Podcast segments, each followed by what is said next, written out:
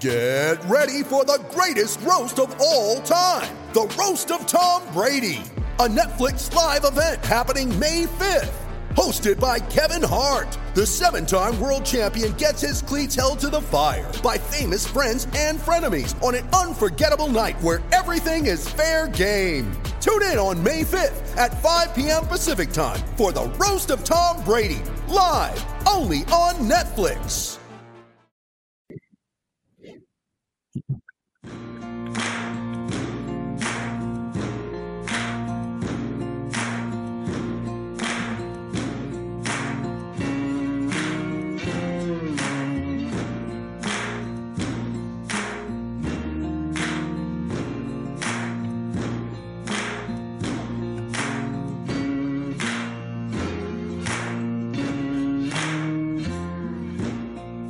Welcome, welcome, welcome. It's the Hokie Hangover Podcast, our second podcast of the week.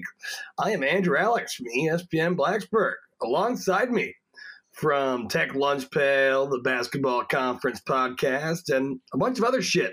Mike McDaniel. Mike, are you in a hotel? I am not. I'm in my apartment. A bunch of other shit is a good way to put it. Um, you can find me a little bit all over the place, but yeah, in my apartment this week, so that's good. That's a welcome, uh, welcome addition, welcome change to my uh, weekly traveling life that I endure for the day job. Yeah, no, as uh, as they say, Mike McDaniel is the internet. Uh, also alongside me in the seven five seven, chilling with some captain but no coke, Ricky LeBlue. Ricky, how are you, sir? Why do you gotta expose me like that, man? I feel like it's a party foul to have a big ass bottle of Captain in your freezer, but you don't have anything to mix it with. So we're we're drowning our sorrows with a good bottle of Yuengling, which is my old trusty favorite. Um, but I, we need to start this pod by something you just said, which is who in the hell said Mike McDaniel was the internet? Because I want to talk to them and and do like a five thousand word feature on how insane they are. Uh, Damn, man. It was Al Gore, and Al Gore invented the internet. Oh, okay, there we go. I thought we weren't going to talk politics. I will try oh, not. hell. Who wants to talk China? I'm just kidding. Let's not do that. oh, God. It has not worked out for anyone this week. I'll tell you that much. But, uh, yeah, yeah, absolute disaster. Thank, thank God that we can just sit here and commiserate on the ACC and how awful it is, and how Virginia Tech somehow has a, a really relevant and important game coming up, which we didn't think would be the case. yeah, no, I definitely thought we'd be dead in the water at this point. Now, how about that segue, Andrew? Take that. You had a good segue in the last pod. I just set that shit up for you. Come on, man. there we go. Got two All for baby. You hand me the softball, and now I'm going to hit it. Virginia Tech takes on North Carolina on Saturday, 3 o'clock or 4 o'clock? 3 o'clock? Uh, it's uh 3:30, so you were close. 3.30. All right. we were all Split around the it. difference. Split the Split, difference. split the difference. The game's at Lane Stadium uh, against the University of North Carolina. Carolina, a team who has been abysmal the previous two seasons. Larry Fedora and the whatever mess he left there is out the door. They bring in Mack Brown as the coach, a move that a lot of people in the college football Twitterverse and the media kind of scoffed at as like you're bringing in Mack Brown, your old coach, you're trying to get him to right this ship. They were picked to finish second to last in the ACC, and so far, behind Coach Brown and freshman quarterback Sam Howell, the Tar Heels have actually played pretty well. They start their season by knocking off Miami and the University of South Carolina. And this is a team that three and three coming into the game with their losses all to teams that were ranked at some point, including a very close loss, a one point loss to, at the time, number one Clemson. Mike, what has Mack Brown been able to do at Carolina to right this ship seemingly so quickly? Well, Justin Fuente said this week in the press conference that he had leading up to this North Carolina game, and he mentioned the cupboard was not necessarily left bare at North Carolina, but what you see the difference being here throughout the first five or six games of this season compared to you know, what Larry Fedora was unable to accomplish in his final two years at North Carolina is that the Tar Heels have consistent quarterback play and a guy in Sam Howell who's really made a difference for them offensively. Uh, a guy who has 15 touchdowns, only three interceptions, over 1,500 yards passing this year already. Uh, he's been very consistent. He's been very efficient. He's been a guy who has brought life to that North Carolina offense. He's been a guy who has not turned the football over, which has uh, been really important to the Tar Heels so far this year, something they couldn't really elude uh, the last couple of seasons when they struggled to win three or four games a year. They were really turning the football over a ton on offense. Well, what you're seeing now is that they're getting more consistent and efficient quarterback play, and they're not turning the football over nearly as much. And when you couple that with an improved defense uh, under former offense uh, Army defensive coordinator Jay Bateman. Uh, you see an improved team overall at North Carolina, even in year one under Mack Brown. So I think it's been a combination of improvement on the defensive side of the football and finding an identity at the quarterback position. Ricky. Sam Howell, obviously a true freshman, um, has only turned the ball over three times on the season, but but all three of those have come in the last three games. Do you think that with more tape on this kid, Bud Foster is going to be able to maybe expose the freshman quarterback and make him feel uncomfortable, or conversely, do you think that an arm like Howell's with 15 touchdowns, three interceptions, and over 1,500 yards in the air already is going to be able to expose this Virginia Tech defensive back group that has been prone to making big plays all year? I don't really know. I mean, I, I think that's a great question. You, on one side of the coin, you figure Bud Foster made Jarren Williams look like he didn't even belong in, in FBS uh, in the first half against Miami. I mean, Jarren Williams, who – uh, even though he had kind of trailed off in his last couple games prior, um, he was very, very efficient for Miami, and he was taking care of the football. And then he comes out against Virginia Tech and looks like he has no clue what he's doing. I think that that's a credit to Bud Foster. Uh, but then again, we've also seen Bud Foster's defense struggle at almost every point of the season. Um, you can almost count on the on one hand the amount of times this defense has played at an efficient and competent level. So I'm not really sure. I mean, one would suggest that based upon Bud's track record, uh, that he would be able to figure this guy out. I mean, he's had success against rookie quarterbacks before. Uh, we all know that Bud is one of the best at making in-game adjustments, at least historically speaking. Uh, but then again, Bud's units have not been great over the last year and a half. This defense is very inexperienced. Um, and Sam Howell's got some talent on the outside. I mean, Virginia Tech knows all about these guys. They've recruited both of them, uh, Dyami Brown and Dazz Newsome. Uh, these are two guys that Virginia Tech had their sights on when they were in high school. Uh, and they're both playing for Carolina. And Virginia Tech would sure love to have both of these guys because they're both playmaking, game breaking guys who can do just about anything with the ball in their hand. And they've really been a boon to Sam Howell, um, who has definitely looked shaky at times, but has also done a really, really good job um, given the fact that he's been thrust into this situation with a team that is just trying to instill everything that Mack Brown wants to create. Uh, and Ricky, I'll go back to you on that recruiting point.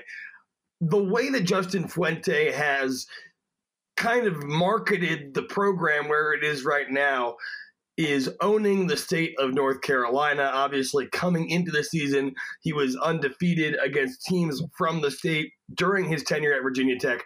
That all changed when Duke came to town earlier this season, drummed Virginia Tech 45 to 10. In a shared recruiting space with teams of similar caliber, with North Carolina as a team that you're recruiting directly against, does this game amount to more of a rivalry than Virginia Tech fans had kind of thought of it to be in the past, given the current circumstances? Well, I think the game has definitely elevated itself to a rivalry status uh, since Justin Fuente arrived. I mean, we've heard from multiple people, um, and everyone has heard from multiple people that Justin Fuente didn't really care for Larry Fedora all that much. There's a lot of natural hate against Carolina for the whole uh, academics issues that they got off the hook for. Um, it, it's just really easy to hate North Carolina if you're not a, a UNC fan, and Duke fans would certainly agree. Um, but then you have the issue of the fact that yes, they're playing them every year. Yes, Virginia Tech is recruiting against these guys head to head multiple times a cycle. Um, these two programs are very, very familiar with each other. And the fact that since Justin Fuente's been there, um, they've beaten the pants off of Carolina, and you had the game in Blacksburg where they absolutely whooped them, and then you had the game at UNC where they whooped them in the middle of the hurricane. Um, Virginia Tech has has kind of made Carolina they, they, have sunned them a little bit. I mean, they've they've made UNC kind of the, the low man on the totem pole, but this is certainly a, a good rivalry, I think, for Virginia Tech fans in the sense that there's a lot of reasons for Tech fans to hate UNC. Um, and now they've got a game where UNC certainly has a chance to win. Hell, they're favored to win this game in Blacksburg. Um, so it, it's going to be a good competitive game. I, I don't think it's going to be a blowout on either side, but um, Virginia Tech certainly has their hands full coming into the, and coming in, coming into this one. Please edit that, Jesus. Mike, looking at this North Carolina team, what do you see as Virginia Tech's biggest opportunity to get a leg up and maybe expose one of their weaknesses? North Carolina's running game has been really up and down all year long, and I think overall Virginia Tech's done a pretty good job against the run. Um, now, Virginia Tech's defense against the pass has not been very good, so I think North Carolina could end up slinging it 45 or 50 times. And Sam Howell has been so good at taking care of the football to date that it makes me wonder whether or not they'll really need to run the football all that much. But I think if you know you're looking at the defensive side of the football specifically, I think you know Virginia Tech will uh, be able to uh, exert their will, I guess. To, uh, I mean, I don't even know how much this defense even exerts their will at this point, but their defense, the defense for the Hokies, will be able to uh, make their hay at stopping the run. And I think what will determine whether or not they actually win this football game or not is how well they do defending the pass against Sam Howell and how much pressure they're able to put on him. I do think that's one thing that Bud Foster will do in this football game is put pressure on Sam Howell because he is a freshman quarterback. He will show him exotic looks. Uh, he will make sure that their blitz is coming in different directions that Sam Howell may not necessarily be expecting. Uh, Bud Foster has done a really, really good job overall throughout the course of his tenure at Virginia Tech at making freshman quarterbacks look silly, making them look really confused. Um, I, I think he'll continue to try to do that against Sam Howell heading into this game. Offensively, I think Virginia Tech will be okay. I do think they'll be able to move the football. Uh, I do think they will need to continue to establish the run, though, something that they've done a better job of the last handful of weeks here um, you know, they they've won the last two games because they've run the ball a little bit better.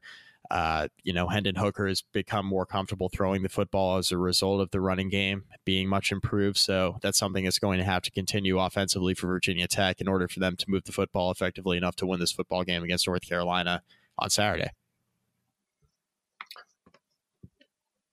Mike, now the offensive line for North Carolina. Do you know anything about it? Is the young group? They've allowed 20 sacks on the season. Uh, that, that's fourth in the ACC. You know, fourth worst in the ACC, as they should say. Does Virginia Tech, with a healthy TyJuan Garbutt, maybe have potential to make noise and put some pressure on Sam Howell and maybe force them to make some bad decisions? Definitely, yeah. I mean, I, I, think Sam Howell is much better than Jarren Williams of Miami, but you're you're coming into a situation here where you have a freshman quarterback making his first start here uh, against a Virginia Tech defense that is known for putting pressure on the quarterback.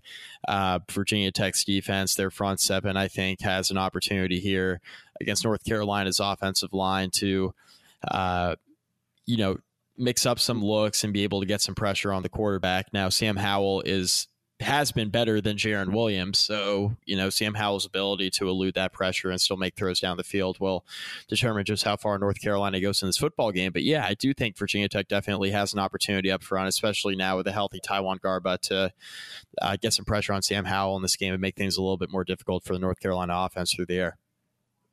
Yeah, and now moving towards the defensive backs, Ricky.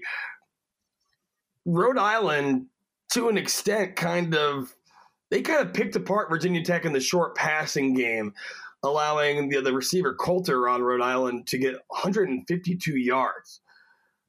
What does Virginia Tech have to do to prevent that from happening, or, or is that a weakness in the defensive back group that they might just have to overcome offensively? Yeah, I feel like Virginia Tech almost has to pick their poison. Do you want your DBs being tested downfield, and do you want to go after Sam Howell and force him to make these throws downfield, or do you want to play the Rhode Island game where you basically play seven yards off, you give cushion, and you let guys run underneath and make catches, and do you try to contain them rather than going for the big play in terms of getting a sack or, or forcing an errant throw on, on a one-on-one situation? Um, I'm not really sure what Bud Foster is going to use. We've seen him go both ways at times this year. Uh, I really like the fact that they're getting Chamarri Connor involved in the pass rush, and I think they need to do that more often than not. He's so uh, good, man. He's so he good. is. He is, and it's it's incredible that he leads the team in sacks. Uh, I think that that's not necessarily more indicative of his ability, even though he has a lot of it. I think it's more indicative of the fact that Virginia Tech's defensive line is just simply not generating enough pressure on their own. Um, one thing I am curious to see is if Bud Foster continues this trend of rushing three in third and long situations. Um, I'm not claiming to be an uber educated football guy, but I'm absolutely sick of watching a quarterback have six to seven seconds to throw the football. Tell him when that's the, exactly the kind of time he needs to throw the ball downfield. When you have these situations, you need to force the ball out fast. I understand that he doesn't trust his defensive backs as much as he might have in the past when he had guys like Greg Stroman and Brandon Facyson and Adonis Alexander. But at some point, you've got to trust these guys. You recruited them, you developed, you developed them. Um, it's time to either put up or shut up, and you're going up against a really good twosome in Dazz Newsome and Dyami Brown. Both of these guys are explosive. Both of them can make plays after the catch. They can both make catches downfield. Uh, Virginia Tech is certainly going to be tested in, in, the secondary in this game, uh, and I'm not sure which way you go. I don't know uh, if it's a better plan to rush for and and try and bracket these guys, uh, or if it's a better plan to just force these throws over the top and see if your DBs can make plays. Uh, I'm not sure either is a good option, but please, Bud, I'm begging you, in third and long situations, bring some damn pressure. Yeah, and that pressure, granted that Miami has such a bad offensive line, but creating that pressure and forcing Jarren Williams to make uncomfortable decisions, yet again, a true freshman was what able what forced those turnovers basically in the long run. We've seen it work. And though Miami's offensive line has surely been better than or North Carolina cut that.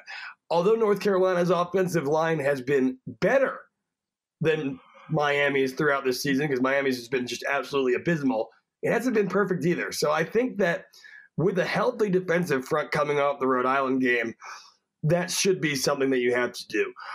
Now, offensively, looking towards Hendon Hooker, what are the keys to the game for him? How does he need to elevate his game here, or at least build off of what he's done so far to score the points that, assuming that Virginia Tech's going to allow more than 25, 30 points, that's just the pattern that we've seen all season.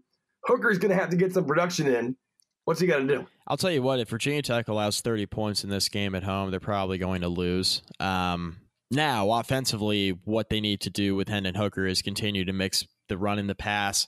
The RPO game has been pretty good for Virginia Tech here last couple weeks. You've seen them continue to kind of install more and more of that.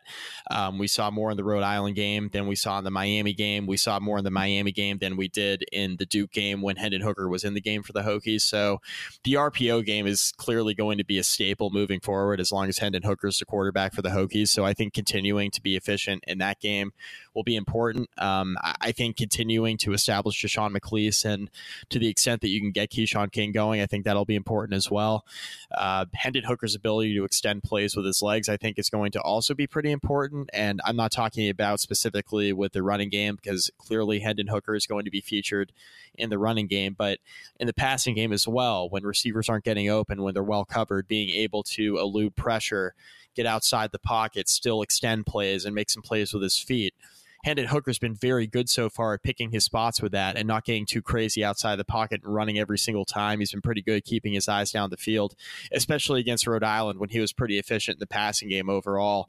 I thought he did a pretty good job when the passing game broke down a little bit to still make plays outside the pocket. And you see his elusiveness and his ability to still make plays down the field. I think he needs to continue to do that as well. So Hendon Hooker just simply needs to keep continuing to do what he's been doing over the last couple weeks and continue to build on the momentum he's sustained and simply take care of the football. Don't turn it over, and you're going to give yourself a chance offensively.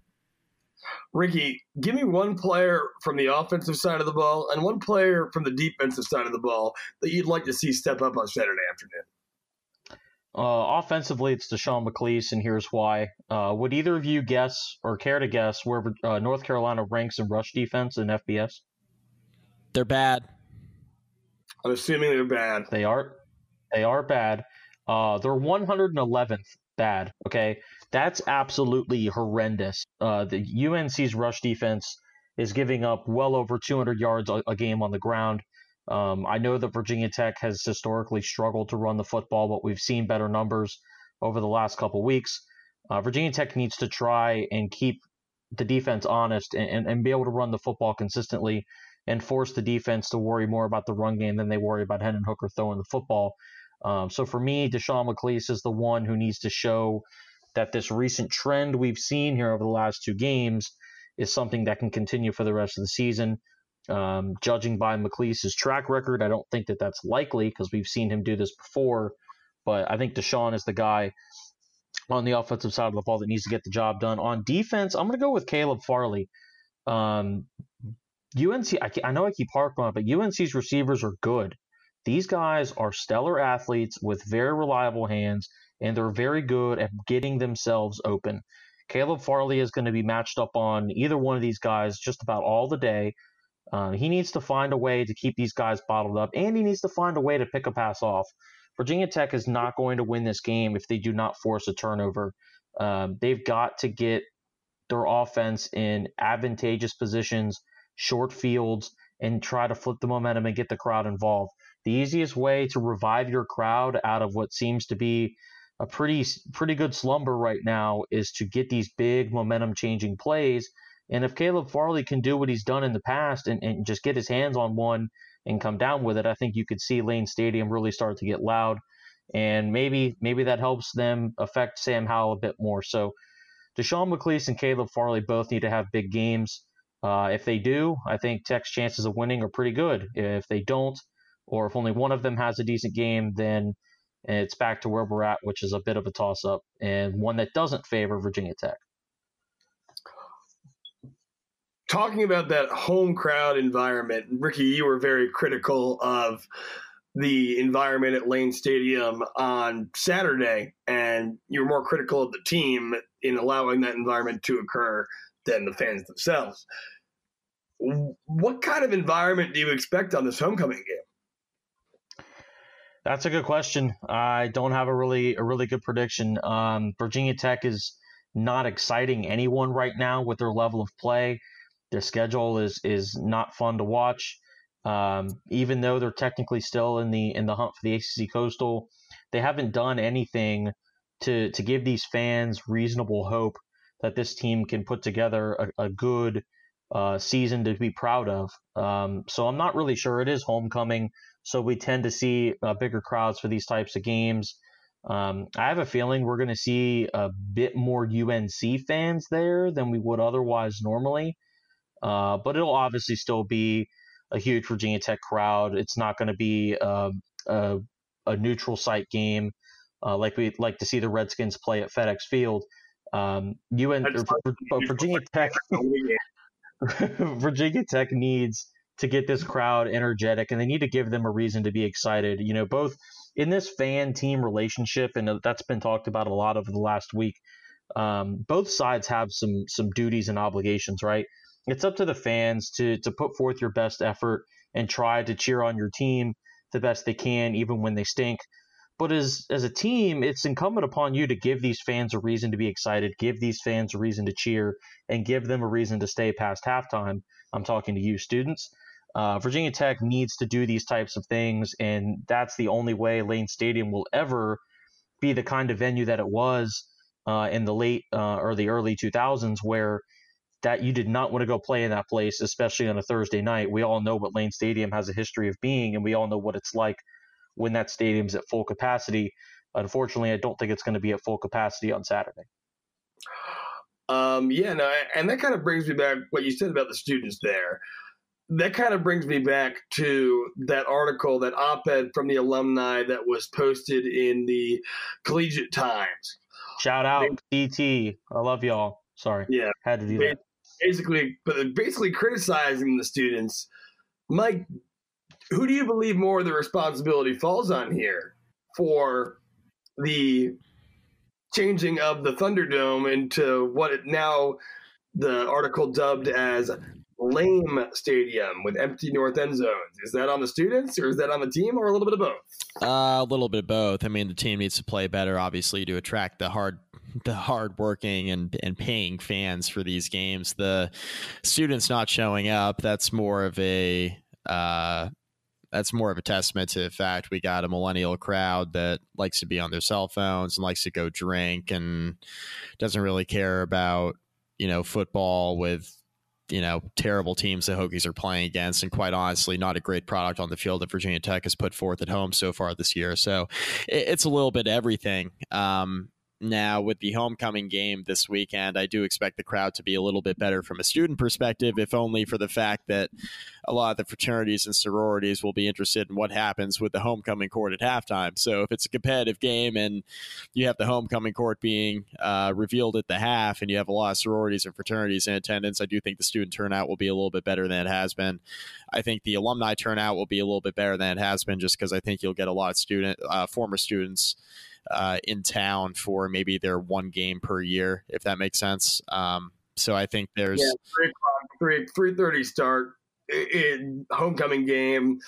One of the more appealing games on the schedule makes sense. Right now, do they sell out? I mean, probably not. I, but do they get like sixty plus thousand fans in the stadium? Yes, I, I, do think so. It's going to be sunny and 70 degrees on Saturday.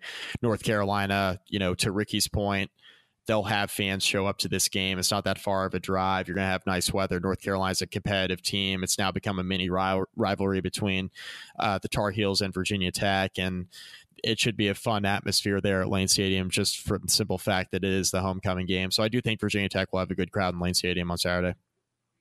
Yeah, and I think that when you look at the remainder of this season, now whether the Hokies are in contention for the ACC Coastal or not, I, I think really eh, when you talk about that that team fan relationship, they have to win a couple of big games at home if they don't want to lose this fan base. You know what I mean? I think that they don't necessarily have to be a top tier team in order to keep people involved, but the trend is the trend, and that is if after two full years, the Hokies will have been drummed at home by every major opponent that they play. That doesn't encourage people to come out. And if you're a sophomore or a junior at Virginia Tech, quite frankly, you haven't seen that many good home football games. You've seen them beat the legs of some FCS teams, and more often than not, they've just got. What was killed. the so, What was the most meaningful home win under Justin Fuente? Pitt, 2017. Well, wait. Goal line stand. That was pretty good. I really enjoyed that but, one. I mean, it's Pitt, so I mean, it, it's not really, you know, that's not really getting anybody excited. Now, for us that actually follow football and and follow it in depth, yeah, I mean that's a good win. But for these, but yeah, for these people that are casual fans, nobody's given given a shit that you beat Pittsburgh. You know, they, you, right? It's not Clemson. Yeah, it's not I mean, Notre Dame. And, and, right. and, this is something that um that, that Justin Fuente really needs to do. And I know that the home schedule didn't give him that opportunity this year, but he's got to get a signature win, and and particularly at home. I mean, he's got to yeah he's got to put his stamp on this program. He's got to have something that he can hang his hat on and you know, I, I, I appreciate the fact that he hung with Clemson in year one when he shouldn't have hung with Clemson. And if Travon McMillian doesn't miss a block, then who knows? Maybe Virginia Tech somehow wins the damn ACC. Um, but other than that, I've never really seen this team um, overperform and do something that nobody really expected them to do against a team that was far and away better than they were. Um, and he just hasn't gotten that signature win yet. Now, I'm not saying this Carolina game is an opportunity for him to get that signature win, but you need to start taking advantage of these home games and you need to start winning these damn home games instead of struggling at home in the ACC, which is what they've done so much of the last year and a half. Uh, and actually, if you want to go back into the Beamer years, the trend goes farther than that. Yeah, I, I, to your point, Ricky, I think that what's defined the Fuente era is at least at home he's never won a game that they weren't really expected to win, with the exception of the UVA game last year, which just given the nature of the rivalry and the streak, your fan base still expects and you to win. And he's done a lot of losing against teams that he shouldn't be losing against at home, particularly the Georgia Tech loss in I believe it was 2016, uh, when they absolutely just got swamped. A couple weeks, by the way, after they had beaten Miami in a pretty big Thursday night game, they followed that up with a dud against Georgia Tech.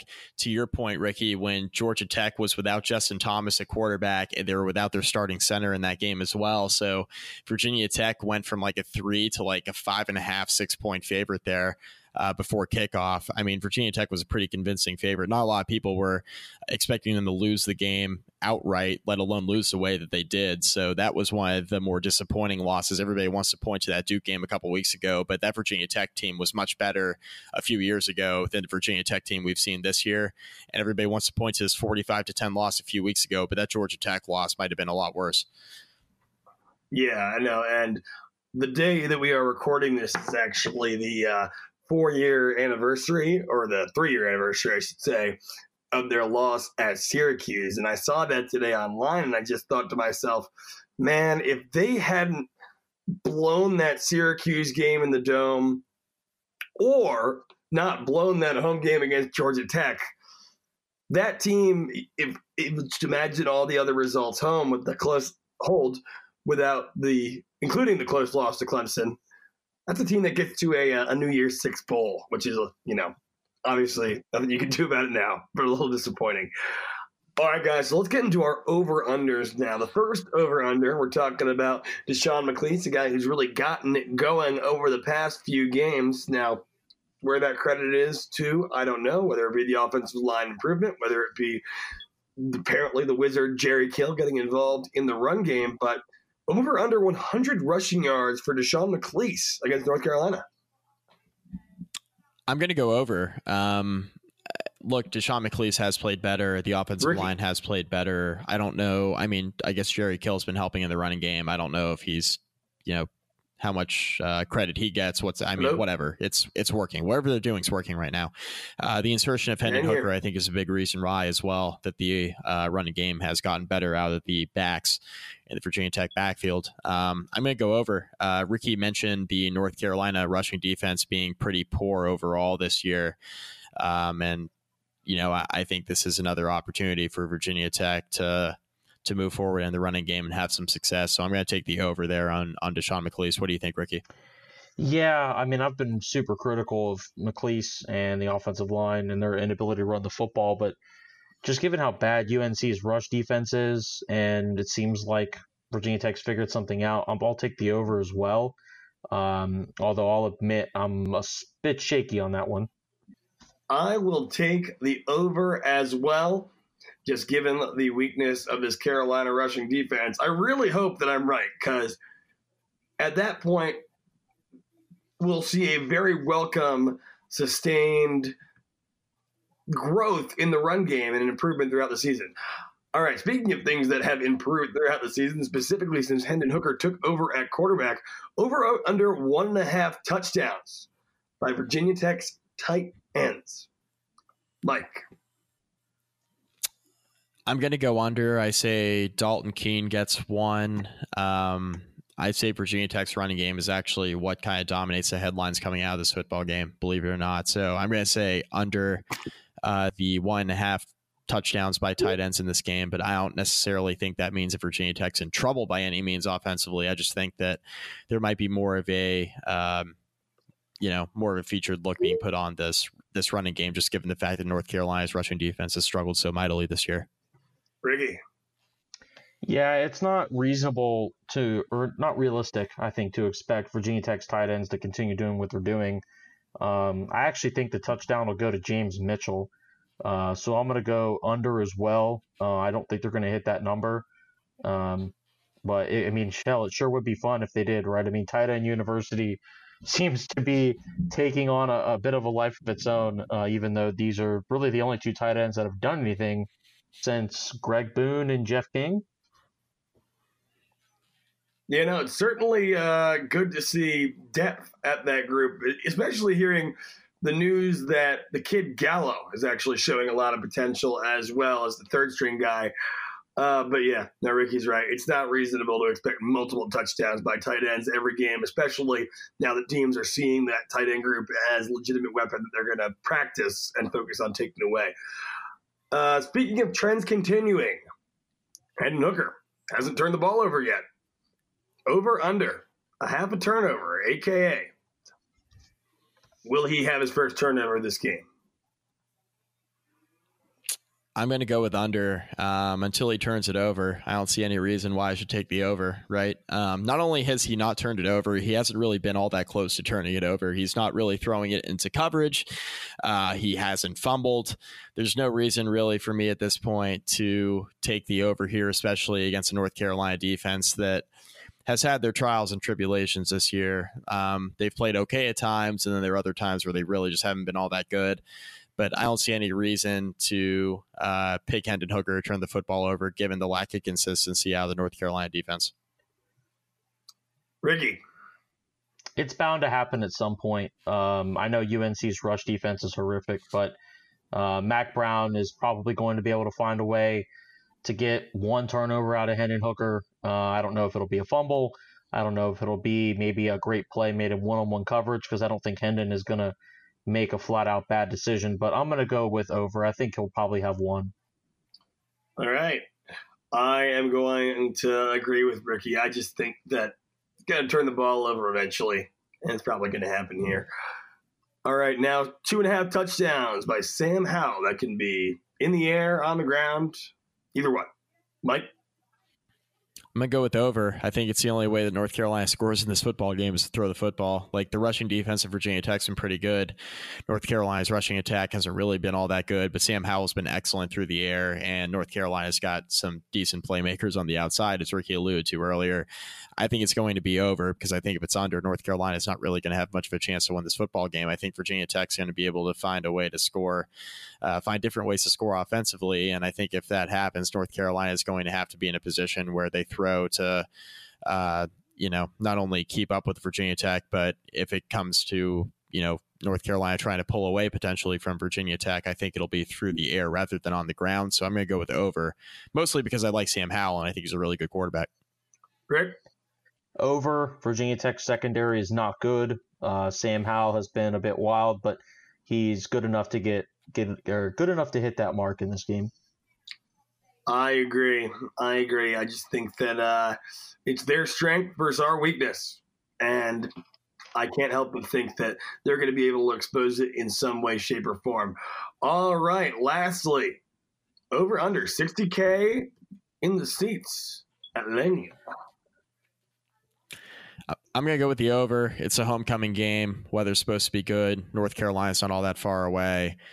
Um, there are less than 1,700 tickets left on StubHub. I don't know what that means, but maybe that's good. I don't know. Um, I'm going to go with the over. Homecoming weekend, I, I think Virginia Tech puts more than 60,000 in the seats. Uh, I don't think it's really all that far fetched to see this thing being um, being close to a sellout, especially the fact that it's homecoming and it's a competitive ACC opponent coming to town. So I'm going to take the the over there. Ricky, I will take the over as well. Um, not because I think Virginia Tech fans are super jazzed about this game, but like Mike said, it is homecoming, um, and the weather is supposed to be really nice. So if you're an alumni with season tickets, you're probably more likely to come to this game than any other.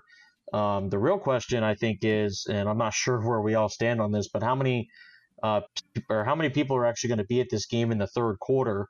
Um, I guess that would be indicative of whether or not this is a competitive one. I think it will be competitive, so I think we'll have a pretty good crowd in this game. But man, if things get ugly, uh, which I don't, again, I don't think will happen, and there's another bad crowd inside Lane Stadium in the third quarter, yikes. Yeah, no, and I agree with you completely, Ricky. I'll take over on this one, but if it's another blowout loss at home, Lane Stadium is going to be a very depressing place for the Wake Forest game and the Pitt game, where there's not as much of a rivalry attraction, especially with Wake Forest and the weather gets progressively colder. So I will take the over for now, knowing the implications of the importance of this game for the crowd and the team and so on and so forth. Uh, all right, let's do our ACC picks and wrap it up because I am getting tired. Oh, poor Good Andrew's getting sleepy. I am, and I've got to wake up in the morning I, for goddamn work. Um, Same, uh, same. all right, starting out on Friday night, Pitt visits, visits Syracuse at the Carrier Dome. Pitt, a three and a half point favorite on the road. Who you got, Mike? I'm going with Pitt, man. Syracuse is really, really bad right now. Offensively, they've been pretty inconsistent. Tommy DeVito hasn't been nearly as good as advertised. Defense hasn't been very good. Um, Pittsburgh, on the other hand, has looked a bit more consistent than Syracuse has. And even on the road here, I think Pitt finds a way to get it done behind Kenny Pickett and what they've been able to do on the ground of late. So I'm going to take Pittsburgh. Ricky. Mike has a giant man crush on Wake Forest. I have a miniature man crush on Dino Babers. And it's very, very sad to watch his team struggle as much as they have. I'll take Pitt with the points. Um, and yet another disappointing game for Dino. Uh, yeah, I will take Pitt as well. Syracuse just hasn't shown anything so far this season. It has not been good. It's not been good. So until proven otherwise, I'll take Pitt in this one. Also, a little caveat here: this is the only perfect slate of ACC games that we'll get all season. Seven games, all of ACC teams playing each other. Uh, but the highest ranked, the only ranked team in the ACC, Clemson visits Louisville. Louisville, a surprising four and two. Clemson, a 24 and a half point favorite on the road. I'll go first on this one. I think Louisville could actually make this one a heck of a game. I'll take them to cover. Mike, what do you think? I like Louisville's offense. I don't really like their defense in this game. Clemson was in full war machine mode last Saturday against Florida State. They scored 42 points before Florida State could even really get past midfield. It felt like uh, Clemson's in war, starting to get back in war machine mode coming off that bye week a couple weeks ago. They had that scare against North Carolina the week before the bye. Uh, Clemson looks really good right now. I'm really curious to see how Louisville's offense does in this football game. I think for their offense, it's more of a measuring stick game than anything else just kind of see where they're at there uh, because they do have a lot of talent, a lot of playmakers on that side of the ball. But defensively, I just don't trust them to keep this thing close against Clemson. So I'm going to take Clemson a winning cover here, uh, even if it's in a backdoor fashion. I think they're able to win this game by about four touchdowns. Ricky, what's your opinion? Good teams cover, bad teams don't. Clemson covers. All right, now we go to a game that I don't really care about that much at all. NC State and Boston College. NC State a three and a half point favorite on the road. Boston College has lost quarterback Anthony Brown for the season. Mike, you think NC State can cover this three and a half point spread on the road? Both of these teams stink. Um, Whoa, hey, hey, that fan who came at you on Twitter is going to come at you again. yeah, did you see that today? Yes, I did. I, I'm well aware of it. Yeah. I was told that NC State's playing better defense. Who would have thought? Um, I, I'll, I'll give him two- this. It was the most well reasoned attempt to critique Mike McDaniel that I've ever seen. Usually it's people just spewing nonsense, but he actually tried and made an effort. So good for him. And he wasn't a jackass Yeah, about that's my it, which. I He can was really, appreciate. really What was the account? What was the account? You don't have to include this part if you don't want to. Oh man, I gotta. I'd have to go I'll back and look. You can look at it later. If it, yeah, Yeah, you'll be just able- go go in his mentions. You can find it. Uh, but yeah, Yeah. He, he I I retweeted Mikey- it as well. Mikey took some heat from NC State, man. NC State. Yeah. I was told that NC State basically has been playing better defensively against a couple of mediocre offenses. Is basically the the gist of it. Um, Boston College is another mediocre offense, and without Anthony Brown, I feel like that's going to be relatively problematic. But they are at home. This is kind of a coin flip game. It's uh, a game in which BC can certainly win, but they're facing a bit of an uphill battle here, uh, starting their backup quarterback here in, in his first start of his career against an NC State team that you know, while offensively it's kind of been up and down, I guess the defense has been playing better lately. I'm going to take NC State to win here in a close game, but uh, this is really a coin flip here. This is going to be a tough one there in Chestnut Hill, and a game that really everybody should keep an eye on because these might be two of the worst teams in the ACC, uh, regardless of record. Uh, I will go with NC State. I'm reading the guy's critique, and uh, yeah, I, I'm, I buy it. I buy it. Okay, moving on. Whoa, hey, hey! Did I just Oh, did sorry. I we- just get shuffled out of the pod? I mean, damn. yeah, you're fired. No, I'm sorry. No, um, I mean, i- i- if Boston College doesn't win this game, will Steve Addazio get to seven wins like he does every year? I mean, don't- Nope. I don't Yeah. I, I don't know. Um, so yeah, I bet they're uh, regretting that extension just a lot like Virginia Tech fans are regretting the the Justin Fuente extension. Uh, NC State will probably cover that game, uh, but I, if I were a betting man, which I'm not, uh, I would steer far, far away from this one. Yeah, no. Looking at uh, Boston College's schedule now, uh, Steve Addazio is not getting to seven wins, and I highly doubt he is even getting to five. Uh, Without Ooh. Anthony Brown, hot all, takes, all of their uh, Andrew Alex hot takes, games are on the baby.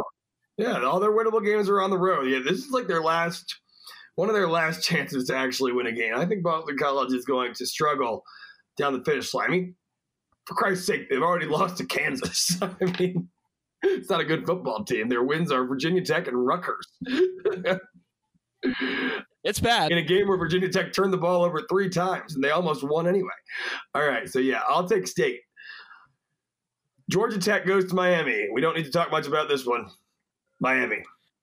Seems like a good bounce back opportunity for the 18 point- Hurricanes. 18 point uh, spread. I'm still taking Yeah. Canes. Yeah, I'll take Miami too. Um, yeah, Georgia Tech. Sorry, guys. All right. Sorry, sorry about everything. Well, I mean, look, it, this is the path they chose. It's the right path. It's you have to cleanse the to cleanse the program of everything related to the triple option. Just completely blow it up, and this is this is step one.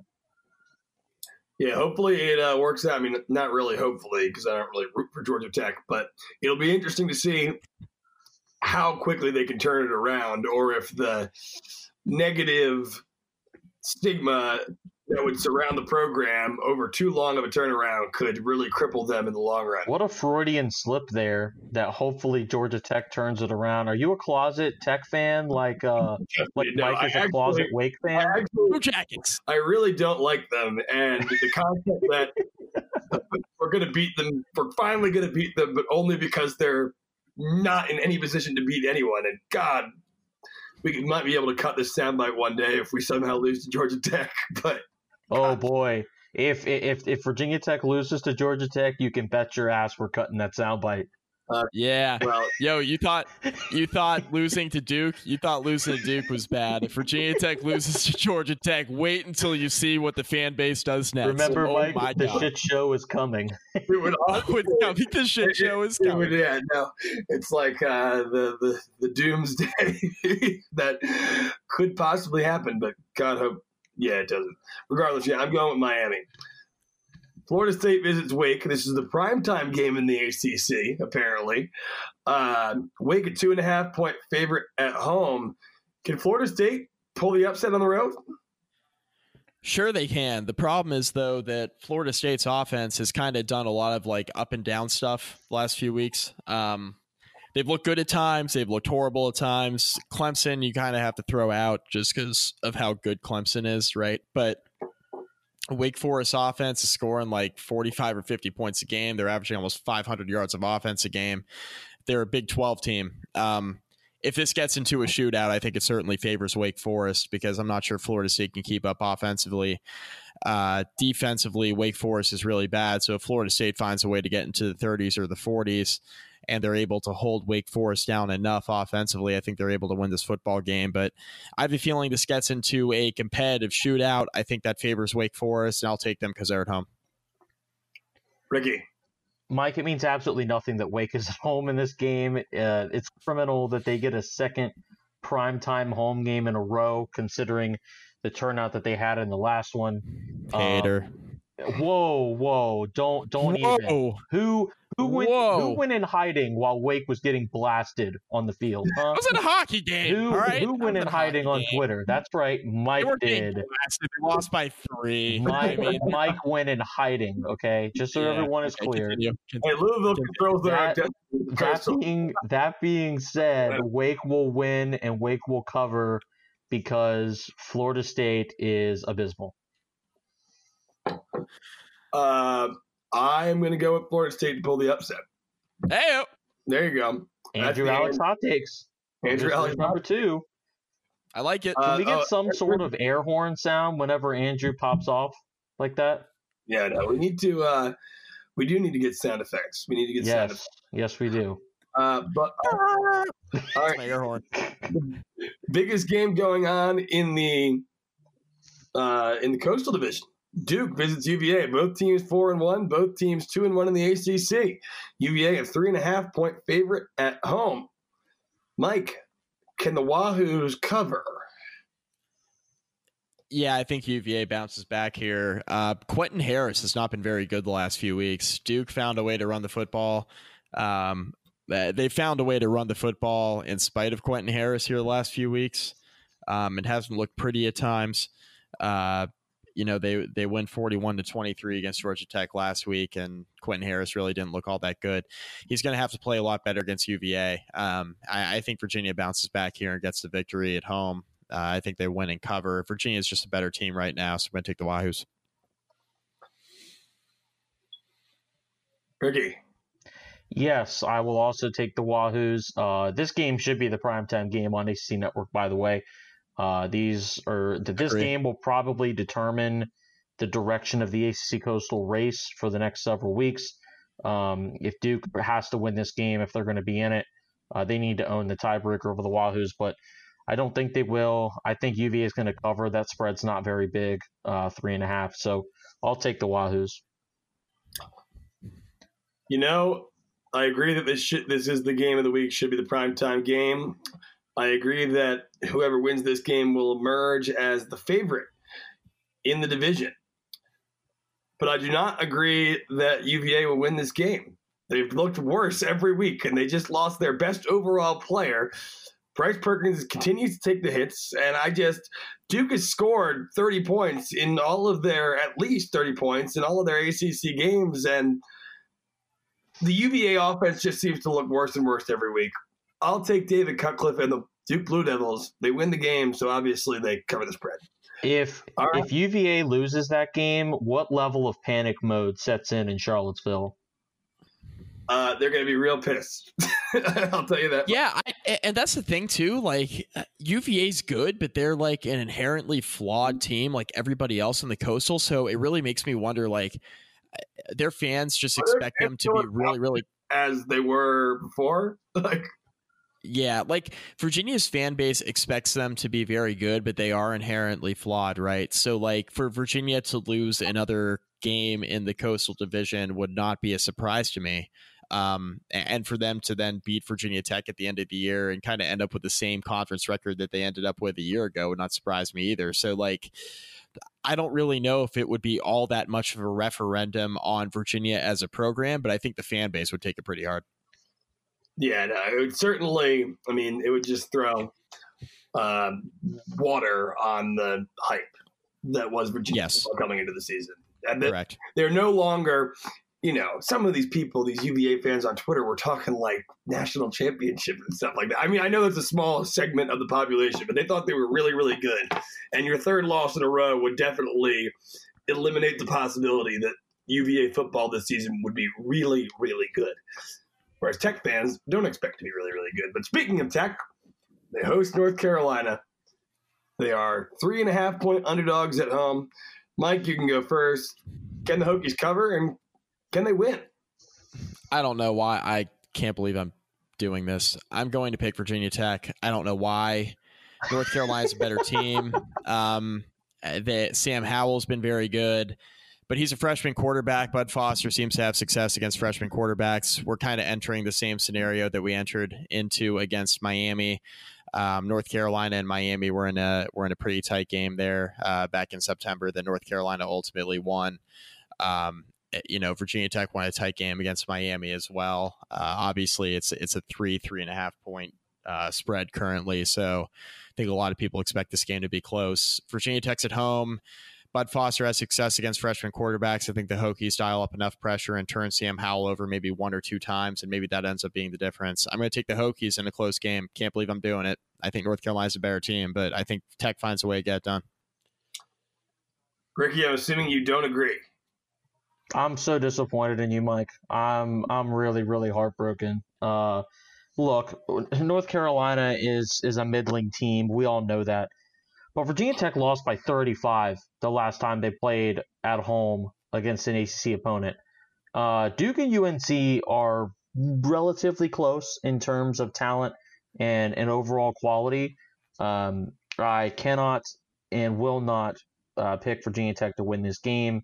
Um, they're just not good enough. And the last two wins that I've seen have not shown me enough to think that they can win this game. Um, I do not think they'll get blown out, but I do not think that they will have a chance in the late in the fourth quarter to win. I'm talking in the last two to three minutes. I think UNC probably wins this by seven to ten points, um, and it's going to be another long, dreary day inside Lane Stadium, even though the weather is going to be absolutely beautiful. So uh, UNC is going to cover the spread, and Virginia Tech is going to lose their third conference game, and um, it's going to be it's going to be it's going to be really really hard for Tech fans because I think some Tech fans have bought into this false sense of hope uh, after the last two. All right. Well, I am going to agree with Ricky. I just don't know if this DB group can hang with Sam Howell and that couple of talented receivers. I think that it is obviously possible. I mean, it's the Coastal Division. Tech could win, but at the same time, I think that would require a near perfect game yet again from Hendon Hooker. And I'm talking about no turnovers. And like the Miami game, the Tech defense would have to overperform expectations in one way, shape, or form, whether that be turnovers, whether that be not letting up 30 some odd points like they have been all year. So, yeah, I'm going to go with UNC, but I hope to be pleasantly surprised. But that'll do it for us with the Hokie Hangover podcast. I am Andrew Alex. You can catch me at Andrew Alex Radio. Mike, where can they find you other than a hotel room in Columbus? Damn, man. Throwing shade at my Columbus hotel room. Look at that. I just, I know you just hate it so much. I have to mention it every time. I, I really do. I really do hate it. Um, at Mike McDaniel CFB on Twitter. Find me there. Ricky, you got a website? What's it called?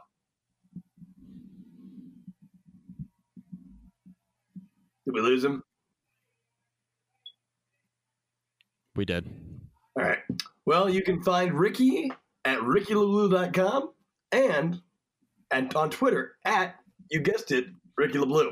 And you can find me at Andrew Alex Radio. We will be back next week to review the North Carolina game and all the implications that either a big win at home or a possibly, you know, at least pretty much expected loss would have on this Virginia Tech team and their, you know, chances for the rest of the season to save the bowl streak, the UVA streak, so on and so forth. So we will talk to you then. Until then, go Hokies.